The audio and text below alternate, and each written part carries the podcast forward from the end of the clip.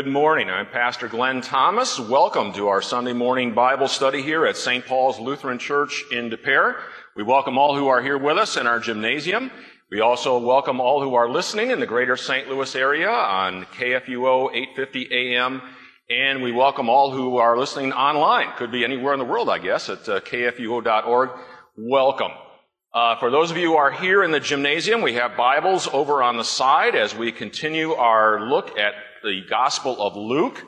Uh, we may or we probably will not get out of Luke 1 today. I was going to say we're, we're uh, doing this a little bit more in depth. Uh, for those of you who are here also, you'll notice the floor looks a little different here in the gymnasium. The tarp is down on the floor.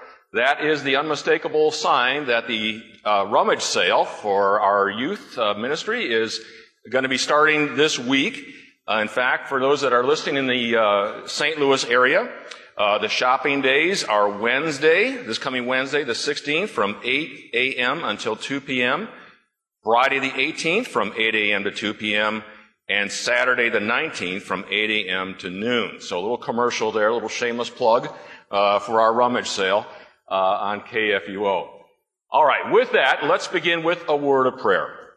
In the name of the Father and of the Son and of the Holy Spirit. Amen. Lord God, Heavenly Father, we come before you thanking you for the joy that is ours through your Son, Jesus Christ, and all that he has accomplished for us. Most importantly, laying down his life as payment in full for all of our sin, and that through him we have the forgiveness of sin and everlasting life in your presence. We thank you also for your word, the knowledge you have revealed to us about yourself and about the way to salvation, and as we continue to explore that word, we pray your blessing upon us today that your Holy Spirit might continue to guide us and lead us into all truth. And we pray these things in Jesus' name. Amen. All right. As I said, we're in Luke 1 and uh, just to review just a little bit, we've already seen uh, a bit, bit, of introduction uh, to the gospel itself, who Luke uh, we think was and what we do know about him at least uh, from the scriptures. Uh, we saw uh, the introduction to the book and why he is writing, to whom he is writing. We saw the angel Gabriel uh, deliver the message to Zechariah that uh, he and Elizabeth were going to be parents, even at the advanced uh, age that Elizabeth was and had been barren up until that point. And remember, Zechariah's response was one of unbelief, uh, for which he then was unable to speak and will be so until We'll see coming up uh, the birth and circumcision and naming uh, of John the Baptist. And just think about that. Every time he would try to speak, he would be reminded, wouldn't he, of, of his unbelief in the, in the promise of God. Um, then we saw, um, in fact, that uh, we're going to see that six months later, uh, I'm, I'm sorry, Elizabeth does conceive, and then six months later, when she is six months along, we kind of left off last week, with Mary, who's also been told that she is going to give birth to a son, is going to go and visit her cousin Elizabeth when Elizabeth again is six months along in her pregnancy. And that's kind of where we left off, where Pastor Wade left off last week. Uh, I know that he read verses 39 through 45. I think he said he had three minutes left uh, when he got to those verses, so not a whole lot of time to do much there. So let's uh, start there. And uh, we'll uh, not only read it again just to refresh our memory, but we can do quite a bit in terms of these verses. I think they have a, an incredible event here that takes place, and I think has a lot of implications for us today, a lot of application. So let's start with verse 39, and let's read, I'll read the whole thing through 39 through 45. Again, the account of the visitation, uh, Mary visiting Elizabeth. In those days, Mary arose and went with haste into the hill country to a town in Judah. And she entered the house of Zechariah and greeted Elizabeth. And when Elizabeth heard the greeting of Mary, the baby leaped in her womb. And Elizabeth was filled with the Holy Spirit. And she exclaimed with a loud cry, Blessed are you among women, and blessed is the fruit of your womb. And why is this granted to me? That the mother of my Lord should come to me. For behold, when the sound of your greeting came to my ears, the baby in my womb leaped for joy. And blessed is she who believed that there would be a fulfillment of what was spoken to her from the Lord. All right, so we notice that it's uh, six months. Uh, we've heard just before uh, that it was six months ahead, uh, Elizabeth's pregnancy from Mary's. And notice that up until this point now, John the Baptist and Jesus have both been announced. Uh, their, their coming has been announced. Now it's time for the two of them to meet. And now it's time for these two cousins, Mary and Elizabeth, to meet. And that's exactly what happens. Um, we, say, we see in the text that she goes with haste, or she goes hurriedly. Um, there's different uh, understandings of this, go, this going quickly. Obviously, just on a very human level, she has been told that her cousin Elizabeth, who is advanced in years, is expecting. So there is that part of the excitement that she feels for her cousin, but then think also of what she has been told, right? And so she goes quickly, it says there, uh, to visit with her cousin Elizabeth. And so just on a purely human level, uh, there is that, that natural sense of excitement. Um, you know, kind of brings out, and we don't know the exact age difference, but remember that uh, it was that Elizabeth was barren and uh, was unable to conceive. Mary is betrothed, not yet married, and both of them, through God's intervention, are having children. And so God is working out his plan with these two very humble uh, people. Um, we don't know much of anything about Mary's family at this point. Uh, she, we don't know who else, if anyone, went with her. There is a reference in John 19 verse 25 of a sister of Mary, and some, uh, I'll just tell you right now, the Roman Catholics translate that usually as referring to another Mary, not the Mary, not the Virgin Mary. Uh, so we just don't know about her family. Uh, does she just take off? Uh, where's Joseph in all of this? Does she have any siblings that go with her or not? Uh, there is the place that she goes, notice, is not named. The city is not named. It is uh, referred to as a town, a hill country to a town in Judah. Now, the hill country is a ridge of, I would call mountains here. One thing when you go to, when you go to Israel, the, the things they call uh, mountains, uh, it, it's, they're, they're, raised areas, okay, down the middle of the country. It's like a ridge that runs down the middle of the country. And remember now, what was Zechariah's occupation? Priest. And so there's a lot of speculation as to where exactly this town was and which town it was. Uh, there's the um, sort of favorite is a town called Hebron, H-E-B-R-O-N, which is south of Jerusalem and still in that hill country. Again, I want to say, we're not told, so this is just speculation. The reason why it is sort of the odds on favorite with some of the scholars is that back in Joshua 2 verse 11, it was given to the priests. It was a town that was designated for them and it is about 18 miles from Jerusalem. But guess how far it is from Nazareth? About 81 miles. 81 miles. So if that is it, Mary is making quite a long trip. Course, she's going to have another uh, trip coming up uh, before too very long as well. Now again, we don't know. Did she travel alone? Uh, there's speculation that she traveled in a caravan, which is the way a lot of them used to travel back at that time. There was, you know, safety in numbers. But again, we're just not told. But at any rate, she goes in haste and is going with the intention of seeing Elizabeth, sharing with her the news that she has to share, seeing what she has already been told by Gabriel uh, regarding her cousin Elizabeth, and the fact that she is pregnant uh, as well. Now, in these verses, one point I wanted to make is that it's easy for us to slip into the old um, temptation to really elevate Mary in these verses. That she's the one doing all the action. She's the one who initiates the visit. She's the one who has the, the Magnificat coming up. But let's remember, it is not Mary herself for the sake of Mary. It is Mary because of, quite frankly, who Mary is carrying right now. The Savior of the world. That's what makes this so special. And notice that things happen in this text as a result not of Mary necessarily, but of, again, who she is carrying. Okay? And so we want to keep that in mind uh, as we go through. Uh, so this is the obviously the present, uh, but yeah, a lot of uh, the comment was thank you, but the, uh, Samaria being the, the territory in between Galilee and and uh, Judea, a lot of them went around Samaria. As a matter of fact, uh, you'll recall when Jesus sets his face toward Jerusalem, which we'll see in Luke nine fifty one. He does go through Samaria, and he's not he's not received warmly there. And then that's when uh, James and John want to call down thunder on the Samaritans. that's where they get the nickname Sons of Thunder. Uh, they wanted they wanted to torch them.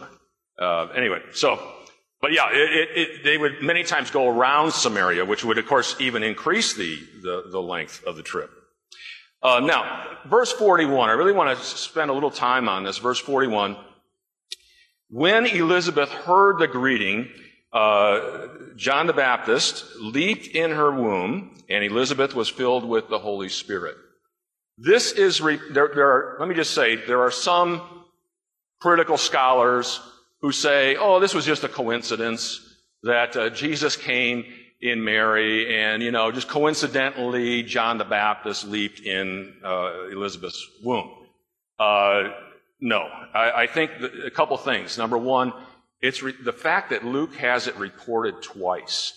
He reports it, first of all, in verse 41, as it actually occurs, and then Elizabeth repeats it later on. Uh, let's see, that's in verse, is that 45? Uh, oh yeah, 44. Uh, baby, and she has leaped for joy. So the fact that Luke reports it twice would seem to make a causal relationship here. In other words, this leaping is not just something that randomly happened. Uh, it, it is it is connected. There is a connectedness here between coming into the presence of Jesus, who is, uh, you know, there's a lot of speculation. How old is how old is Jesus at this point? Not very, right? Because she went in haste. And here's the thing: if Elizabeth was six months along, and we're going to see at the end of the Magnificat, it it just says at the very end that Mary stayed three months with her. So she must have went very soon after this annunciation and went quickly. Okay? So, uh, now, it, turn back just for a moment. If you keep your finger here, turn back to Luke 1, 14 to 15. And we'll see how this is also a fulfillment of prophecy, which I think even strengthens the case that this was not just some coincidental, you know, two things that happened. No, there's a causal relationship here. In uh, Luke 1, 14 and 15, uh, this is Gabriel now predicting what to, to Zechariah, what is going to happen here. And you will have joy and gladness, and many will rejoice at his birth for he will be great before the Lord. And he must not drink wine or strong drink. Remember we talked about the Nazarite vow, but here's the important one. And he will be filled with the Holy Spirit even from his mother's womb. So there we have Gabriel predicting that even while he is still within his mother's womb, he is going to, John the Baptist now, be filled with the Holy Spirit. Okay? Uh, I think that was taken from the ESV. You have a different wording from that? What's that? NIV. NIV, okay, yeah. Right, right, right, okay. Now, um, so again, we would take these to be causal related. This, the Holy Spirit working at, the coming of Jesus in Mary to Elizabeth bearing John the Baptist. Now let me stop here. I think there's an important application to be made here. Can anybody see a connection between what happens here in Luke 1 and infant baptism? Yes? What's the connection? Yes. It is, we would say, here is an example of the Holy Spirit working in a child that is yet unborn. Even yet unborn. Now, there are some who will say that an infant cannot believe. It's impossible for an infant to believe. Uh, we would say here clearly, and, and many would say, this is an example right here of John the Baptist believing yet before he is even born. Uh, the people who say infants cannot believe are wanting an infant to be able to somehow articulate a, a, you know, a faith that they believe. Well, that is not capable of happening yet, but that does not mean that the same God who brings about an immaculate conception and who is there for Elizabeth to bear a child cannot bring about the very same thing. As the, the angel said, with God, nothing is impossible. I, again, obviously, an infant cannot articulate a, a faith. And so this is one of the verses. This is by far the only verse, uh, obviously, but it is one of the ones that I really like personally uh, when we talk about infant baptism because I think it does fly in the face of those who say that you know an infant uh, somehow uh, cannot believe. And of course, our our brothers and sisters in Baptist and, and Assemblies of God and other churches would say that you wait until you get to this age of accountability which is usually in the area of 8, 9, 10, 11, 12, somewhere in there, when certainly a child by that time is able to articulate. But again, we just don't see that in the scriptures. In fact, we see that, of course, as we confess, all are born sinful and unclean and are in need of the forgiveness that comes in and through holy baptism. What did you have? Exactly, exactly. Yeah, it's the Holy Spirit that is doing this work and bringing an infant or anyone else. You know, frankly, I always say that isn't it just as great a miracle when the Holy Spirit brings an adult to faith after, after you've had all this time of a hardened, you know, hardening heart and all, all the world's influences on you, uh, just, just as much. Let me ask you about another application of this. If you and I, I will admit, I, I, I, like this, but I admit it's not um, perhaps the most direct.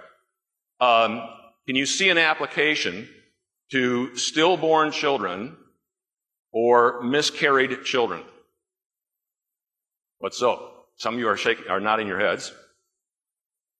The Holy Spirit. I, I have actually used this in the past, and I, I have to say, in the end, we leave this in God's direction. We don't pretend to, you know, to pronounce anything. Um, I always say I think we have the, the uh, hope of our compassionate, loving God, who in Luke, uh, we'll take a look at this a little bit later, but Luke 18 said that the little children, you know, belong in the kingdom of God. But uh, I was trying to find this. I thought I had seen this in Luther, and I was digging for it, could not find it. Luther did, by the way, write a, a pamphlet on miscarriage and to, parents who had had miscarried and stillborn children. But here's the point. During the pregnancy, mother comes into the services of God's house, brings that unborn child into the presence of their Savior, Jesus Christ, the Word of God, same Word of God, and the Holy Spirit. And I, I maybe you think I'm irresponsible, but I, I do say that to, to people who have experienced this. And I think this again is a verse that can bring great comfort and great encouragement to people who have that, have had that experience in their lives. And so I, I couldn't remember where I was reading this, but somebody, and maybe it wasn't Luther. If Luther didn't say it, he should have, but it was, it was uh, somebody I was reading, and they drew my eye. I said, you know, I never thought of that before. And again, the, the comfort that that it can bring. Okay, Ruth. Right, we're going to get to that. You're, you're, you're one step ahead of me, which doesn't surprise me. But we're going to, we're going to, we're going to get to this in just a moment. Uh, there's there's a, yet a third application to this that we'll talk about. But at any rate, I, I, I, think there's a lot more here than just, you know, a narrative of what happened. I think it has a lot of potential and especially comforting application uh, for us and for a lot of people. Now, the third application that Ruth was getting us to here, obviously, is that this is, this, in this case, well, both cases, but especially here we look at John the Baptist, is a human life through whom God works. And therefore has great value in the sight of God. I'll just tell you that in the Greek, there is the word that is used here for um, this child, in this case, John the Baptist, the word that is used for baby, you can look it up there, but is brephe. Brephe in Greek is used of children who are unborn and children who are born. Infants. But it specifically is infants when it's a child that is born. Okay?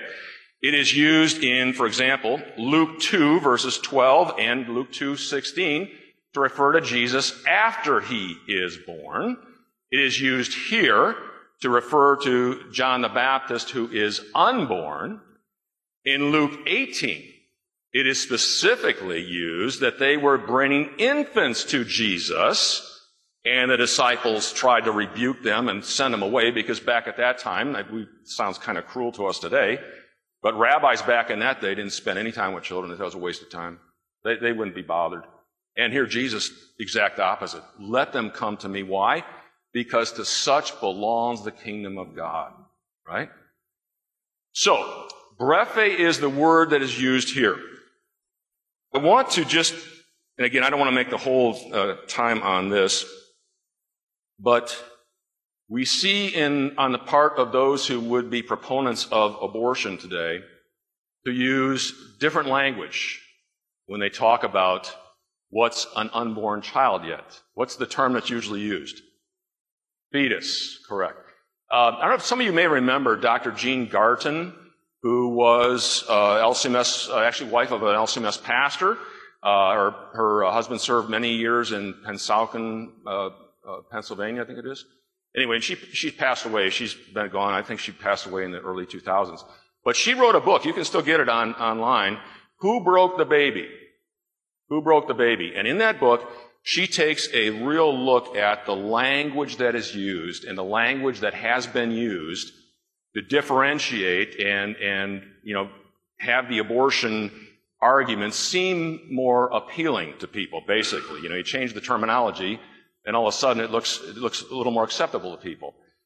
The Greek does not do that. It's the same word. We would, we would, if we were using it, we would say that the brephe is an unborn, unborn child and brephe after birth is an infant. Now there's a, yet another word, paidion, for, for a child of any type, but usually only born children are called paidion. So that's kind of interesting. The Greek does not mess around with different terms. You're a brephe before you're born. You're a brephe when you're an infant. And here, that word is used here of the unborn John the Baptist. Okay? All right. Um, now, let's continue. Uh, 42, um, there's a word that's used there that she cries out. Let's see, the translation is uh, that she, let's see, and she exclaimed with a loud cry. The Greek word for that, exclaim, actually means to intone something. So we think she very well could have been actually singing this, putting this to music, uh, lyrically. And uh, it's kind of interesting that um, the blessed, the translation again, there's two blesseds here. Are you among women? And blessed is the fruit of your womb. The word in Greek for this blessed is used both to give praise to God. It's actually, it kind of transliterates a good word, uh, praising God. And look at, uh, keep your finger here, take a look at Luke 168, and we'll see that Zechariah uses it that way. Blessed be the Lord God of Israel, for he has visited and redeemed his people. That should sound familiar to us from our liturgy. So it's used to, it's used to praise God as he uses it there, but also it can be extended to people. And when it is extended to people, blessed be, blessed be you, for example, it actually invokes the blessing of God upon that person. Now, what do we have in our church service that is a sort of a Latin translation of this Greek word that kind of does the same thing? That when the pastor says this to you, it actually invokes what it is saying. I'll give you a hint. It comes at the end of service. Benediction. Yeah, a good word, right? And by the pastor saying, may the Lord bless you and keep you, make his face shine upon you, be gracious unto you, uh, it is invoking that same blessing upon you. In other words, that's not just a, uh, okay, one, two, three, the service is over now. That is actually, this is the way the Aaronic benediction, for example, that God said he would bless his people. Right? Uh, the Lord bless you and keep you. The Lord make his face to shine upon you and be gracious unto you. The Lord look upon you with favor and give you peace. The other uh, uh benediction. And again, we believe those words actually commend to the person what they are saying. And so here, look at these verses. Yes. Oh, okay. yeah, the question was the, the, uh, the older version of it. Lift up his countenance upon you. Kind of look, he's looking at you and, and with, with a, with favor. Kind of, we've just kind of tr- changed the translation. When you, you know, countenance is your, your gaze at something and looking upon you in a good way. So we've changed it to look upon you with favor. That's frankly, uh, I use that one more often, and we, you'll notice we've used it in our bulletins because of exactly that. What, we're afraid people may think, what in the world is lift up your countenance upon us? what is going to happen there? So we kind of have changed it and made it more, a little bit, maybe a little easier to understand. I don't know. And not just we have done that, that's been done in other areas. But let's look at when, when uh, Elizabeth says, Blessed are you among women, she is recognizing that Mary has already received this blessing from God because of what is in what she is carrying, namely the, the Savior of the world. And blessed is the fruit of your womb because the divine nature itself has joined with the fruit of her womb to the point now where Jesus, even at this point, we believe and confess, is 100% God and 100% man. It's not that Jesus, you know, when he got to a certain age, all of a sudden, uh, there used to be a, a heresy called adoptionism that said that Jesus was just conceived and born as a regular old human being, and when he got to a certain point, God adopted him and made him the Messiah. And no, uh, again, the scriptures uh, flat out would deny that, even, even this, these verses here. Go? Uh huh. Yeah, I'm not sure why that would be in italics in your, the question was there is, the word is, or are? Hmm. Yeah, I'm not sure I know the answer to that. Yeah. Yeah, it could be that, that that's a possibility. That's a possibility. That's in what, 40, did you say 42? Yep, that's exactly right. Yeah, that's exactly right. The is and are not in there in the Greek. They're assumed. Yeah, that's that's a great point. Yeah. Uh, now, notice in verse 43 what I would call the uh, feeling of unworthiness that Elizabeth is expressing when she says, "And why is this granted to me?" That the mother of my Lord should come to me. And I would, I would suggest to you that in the presence of God, or in the presence of this case of specifically of Christ, that's about the only way we can feel, isn't it? Or should feel unworthy to, to be there and to be in the presence of our Lord. Uh, it made me think about divine service setting four, and we have that little longer confession of sin. And we're going to be going to the Lord's Supper. We're going to be receiving the body and blood of Christ. And I just photocopied the confession here. You've heard this before in our, in our worship service. Since we are gathered to hear God's word, call upon him in prayer and praise, and receive the body and blood of our Lord Jesus Christ in the fellowship of this altar, let us first consider our unworthiness, right? And we're again doing pretty much the same thing, aren't we? That uh, in this case, Elizabeth is expressing her own unworthiness. You know, who am I that the mother of my Lord should come to me? And and same thing we are considering as we come into the presence of the Holy God, about to receive again uh, Christ's body and blood in His presence. And another thing that we don't want to let slide here without saying it. Where is, can you see here a confession of faith on the part of Elizabeth? Where, where's, what is she confessing about Christ? He's the Lord, exactly. Who's moved Elizabeth to that confession? Holy Spirit. Exactly, exactly. Same way the Holy Spirit today calls, gathers, enlightens, and sanctifies the whole Christian church on earth. Is first, we see this happening right here at the visitation. And so Elizabeth is making this confession of faith concerning Mary. And again, the emphasis, as I said before, we don't want the emphasis on Mary so much as we do with the fact that Mary is there carrying the Savior of all mankind. Okay? Now, let's talk for a moment. I, I, it's probably a good, as good a place um, as any. Oh, I'm sorry. I want to make one more point. Uh, this is the fulfillment. Um, let's verse 45. Blessed is, let's go do 45 first and then we'll make that point. Blessed is she who believed that there would be a fulfillment of what was spoken to her from the Lord. Who is Elizabeth talking about here? Blessed is she who believed that there would be a fulfillment of what was spoken to her from the Lord. Is Elizabeth speaking about herself or about Mary? Mary, yeah.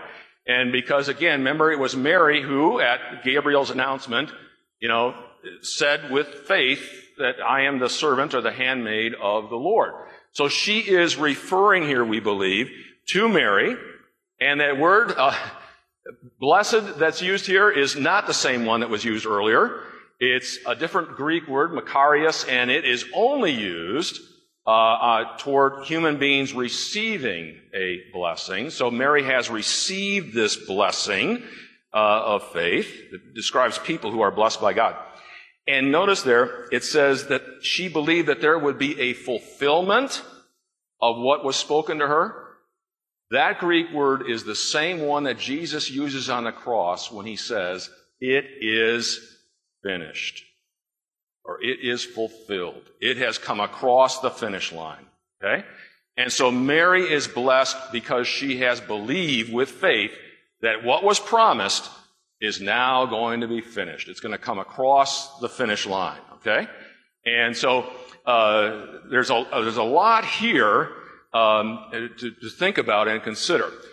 But I wanted to just for a moment. This is probably as good a place as any to talk about a little bit about uh, Mary and some of the differences we may have uh, with some others. Uh, I don't want this to come across as being, uh, you know, anti-Roman Catholic necessarily at all. I, I, will say this: what we were talking about earlier about, um, especially abortion and view of life. Roman Catholic churches are, our church is one of the strongest allies we have in that. We are we are very consistent together uh, in our view of all life as being a gift from God, and that nothing should be done to either shorten or certainly take that life. But when it comes to Mary, we obviously have differences of, of belief and doctrines. First of all, we would say we certainly have the highest respect for Mary. She was uh, obviously unique among all women in terms of what God utilized her to accomplish, right? To bring the Savior into the world. So we have a high respect and regard for Mary uh, not necessarily for Mary's sake in and of herself, but again, what God utilized her uh, to do for all of us, for all people. And so we hold her in high regard, high esteem, uh, respect, and so on.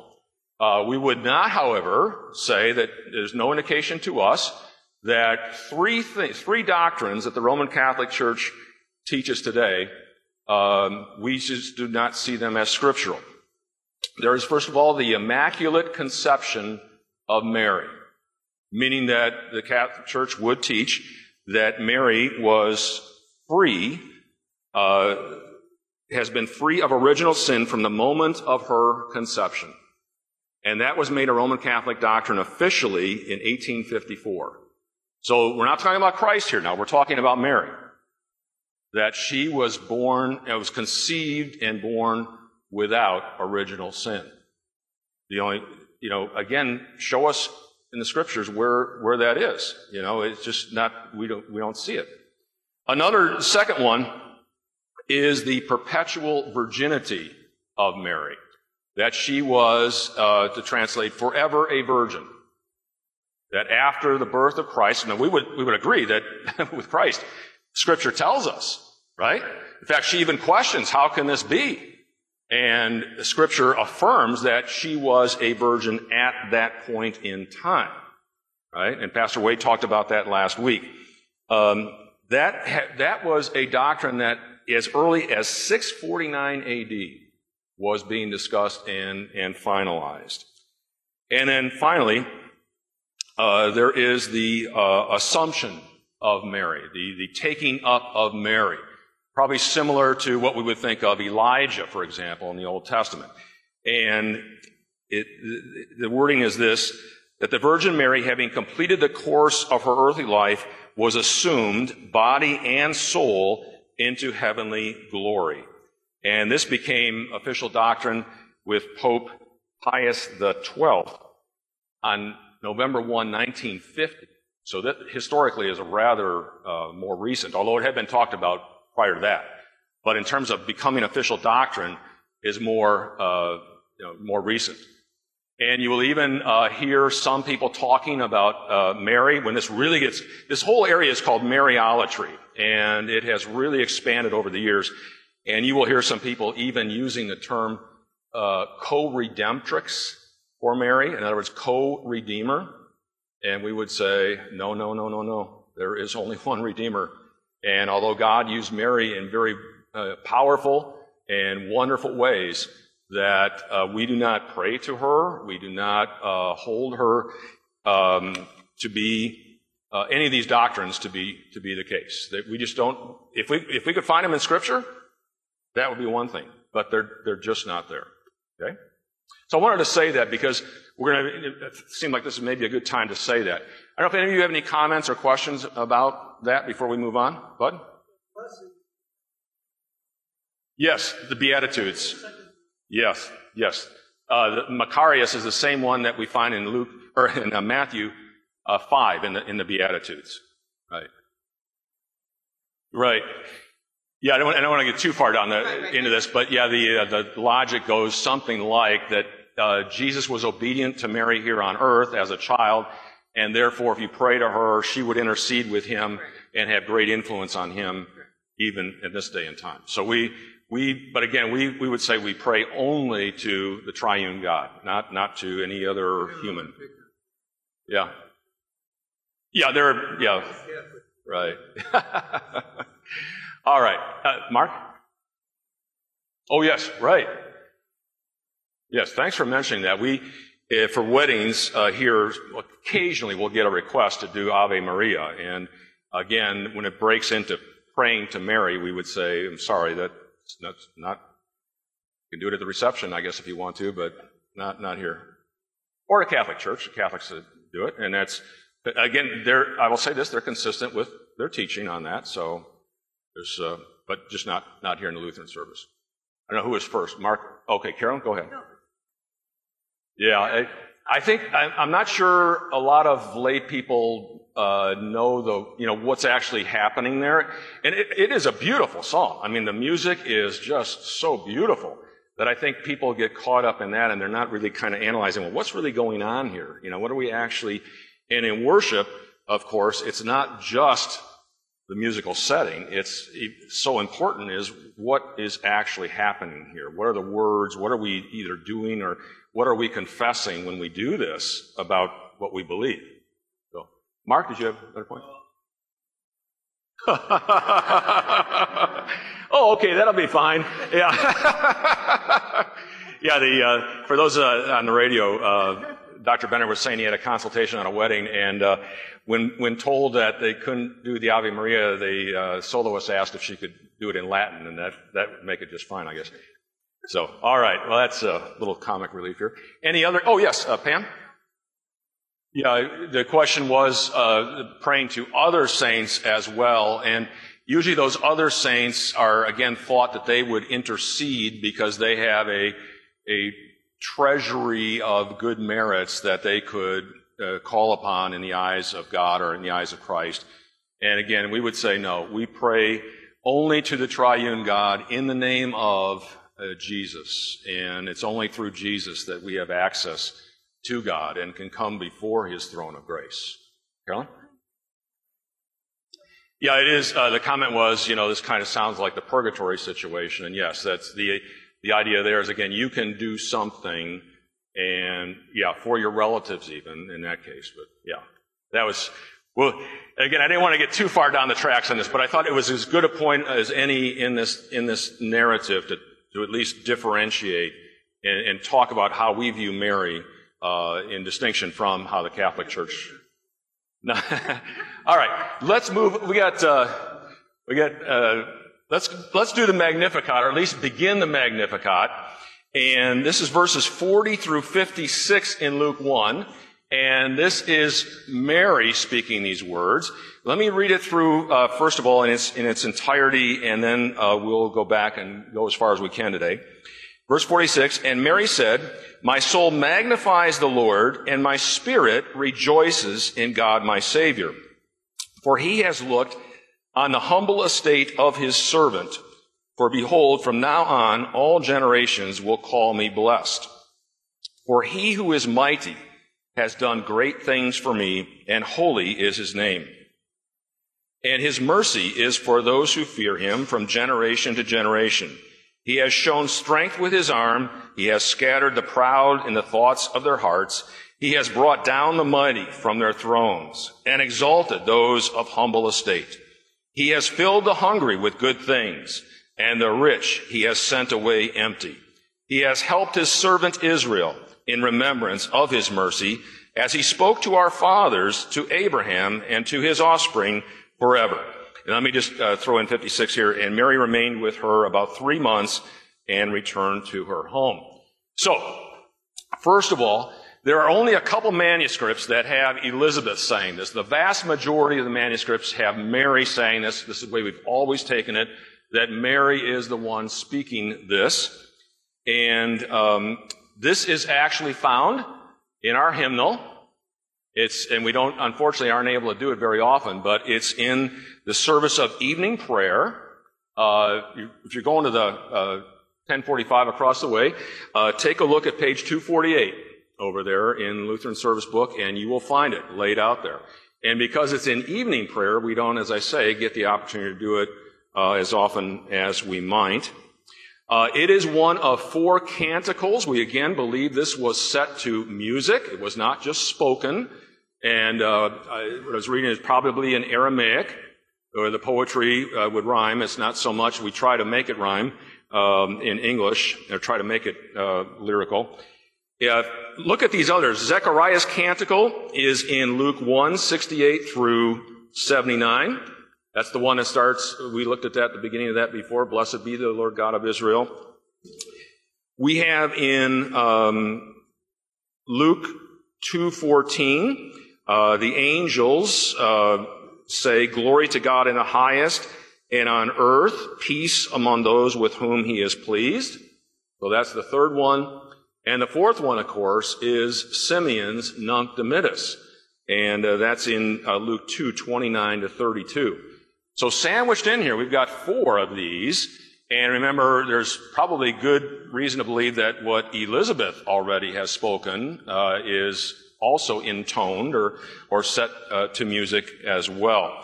Um, It is, uh, it is compared many times, and we won't have, we don't have time to look at it now, but it's, this Magnificat is compared many times to Hannah's song of praise in 1 Samuel chapter 2. Remember? When she is granted uh, the, the, birth that she uh, had been praying for fervently and breaks into song. Take a look at that sometime. There, there are some similarities there. There really are uh, when you take a look at what she says. First of all, the word magnificat, where does that come from? Uh, it is the English word uh, magnifies that we see there, but in Latin, it's the first word in this song. Magnificat. Okay, so that's where it gets its name. Like many of our canticles, it's the first uh, word or words that give it its name. So that's why it's called the Magnificat. Notice that Mary magnifies the Lord twice here, praises the Lord twice here for his mercy. Uh, in verse 50, and his mercy is for those who fear him from generation to generation. And then verse 54, he has helped his servant Israel in remembrance of his mercy. So it is the mercy of the Lord, first of all, here, that she is magnifying him or praising him for. And the other thing that we notice here, and this is, this is a theme of Luke, but what is what is called the great reversal that the low and the humble are raised up, and the high and proud and conceited are brought low. Take a look at verses 51 through 53, and we'll see this great reversal taking place. He has shown strength with his arm. He has scattered the proud in the thoughts of their hearts. He has brought down the mighty from their thrones and exalted those of humble estate. He has filled the hungry with good things, and the rich he has sent away empty. See those things coming together? The great reversal. The proud, high, and mighty are brought low, and those of humble estate, the, the um, uh, humble and uh, poor, are brought high. So, how should we interpret these? Should we just interpret these on a purely physical level? That the high and mighty are brought low, in other words, they're banished? Or is, it, is there also a spiritual component to this? Yes, thank you. The last shall be first, first be last. There is, we, we could say both are probably a good interpretation. That in some cases there are physical instances of Jesus feeding the 5,000, for example, when they're hungry with five loaves of bread and two fish. But primarily also there is the spiritual component to this. That uh, this is what the Lord does. Think about the ministry of Jesus, the three year ministry of Jesus for a moment. What examples are there of the low being brought up? Can you think of any, Bud? Rich man and Lazarus is a, exactly is it um, the parable itself is a reversal of fortunes, isn't it, here on earth? That's what I said. Yes. Yes. This is one of the first things that came to my mind. Who did Jesus hang out with? He didn't hang out with the rulers, right? The high, the high and mighty people. Now, he, he, he certainly didn't shy away from the Pharisees and the Sadducees. It's not like, you know, I'm not going to talk to you. But think of how, how many times he was eating with tax collectors, sinners. In fact, in Luke 15, they're murmuring in the background because he's eating with tax collectors and sinners. And then he, he ends up telling them three parables of lost and found, the last one being the prodigal son who comes back, right? Shopping for apostles. Okay, and who did he pick to be apostles? Exactly. Yeah. So instead of instead of uh, calling a great, powerful, worldly leaders to be his his, he gets the fishermen, the tax collectors, and you know, not not the brightest and best, perhaps, and yet works through them. Carol. Yes, leprosy is another great example, isn't it? That would be shunned. They'd be outside of the city limits. And again, Jesus. Uh, so we see this in Jesus. Ruth. Yes. Yeah, uh, using a child as an example instead of a great. Yes, yes, most powerless. Uh, but I think we're missing one really important one. What is Jesus coming as? A warrior on a mighty uh, steed? As an infant, right? An infant. He's going to be born not in Rome or Jerusalem, in a, in a backwater town that its only claim to fame was it was David's hometown, right? So watch for this as we go through Luke. The great reversals, the proud being brought low, and the lowly being raised up. And not just with physical things here, we're talking spiritually as well. You know, it's the people that he calls to faith many times that the religious leaders of the day would say, oh, don't waste your time with them. Like, like children, we just talked about that. Don't waste your time with them. And, uh, or a woman caught in adultery. You know, don't waste your time. It's just, it, it, we see it repeatedly in the Gospel of Luke, and Mary emphasizes it here about the Lord and the way the Lord works. Uh, just a, a, quick quote from uh, Martin Luther here. Just as a book title indicates what, its con- what, what is the contents of the book, so the word magnifies is used by Mary to indicate what her hymn of praise is to be about, namely the great works and deeds of God, for the strengthening of our faith, for the comforting of all those of low degree, and for the terrifying of all the mighty ones of earth. We are to let this hymn serve this threefold purpose, for she sang it not for herself alone, but for us all, to sing it after her. And uh, I thought that was a, a, a great quote. Uh, again, the, the praise is directed to God. She's not directing praise to herself. She's directing praise to God. All right. Um, going on just a little bit here. We got a couple minutes left.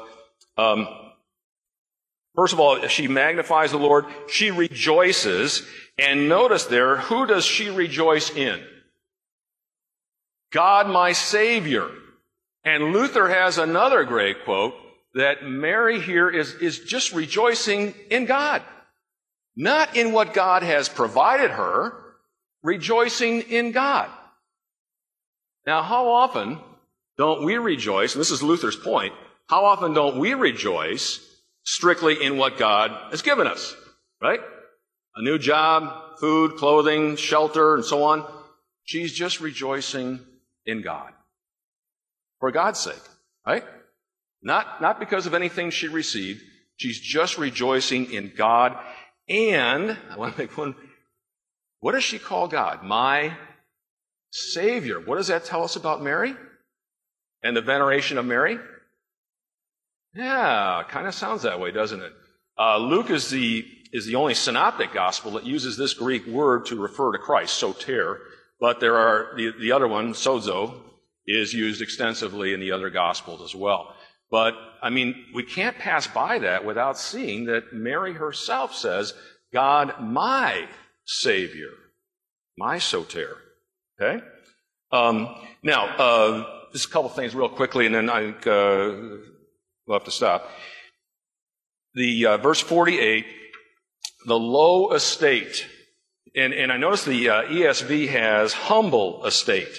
Luther again makes a big point that we should be talking not, not interpreting this as the humility of Mary, but as her humble estate or her low estate. In other words, she is not the societal upper crust here, okay?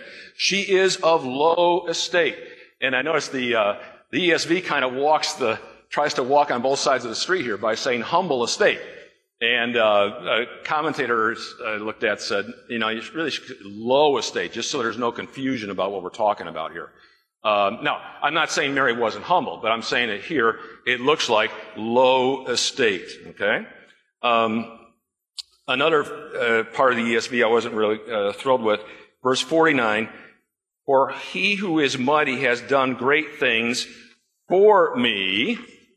It should be to me, is I would say a much better translation. In other words, it's not that Mary is rejoicing that God has done great things for her benefit, but he has done great things to her for the benefit of all. Okay? So, um, there again, there are choices that translators always have to make when they go through. But again, this would be more consistent, certainly, uh, with our, our theology. Uh, I'm going to better stop there. Um, we can pick up uh, next time at verse 50, and talk about what does it mean to be in the fear of the Lord. Do we see much fear of the Lord around us these days or not? And talk about that. And then um, finally, uh, there's there's six verbs that come up in verses uh, 51 through 55, and we'll talk about the important tense of those verbs and what that means in terms of what Mary is saying here. We talk about that next time, and then we'll move on from there. Okay? All right. Thank you very much. Let's close with the benediction, and now you know these words also invoke what I am saying to you. Now may the grace of our Lord Jesus Christ and the love of God and the fellowship of the Holy Spirit be and abide with you all. Amen.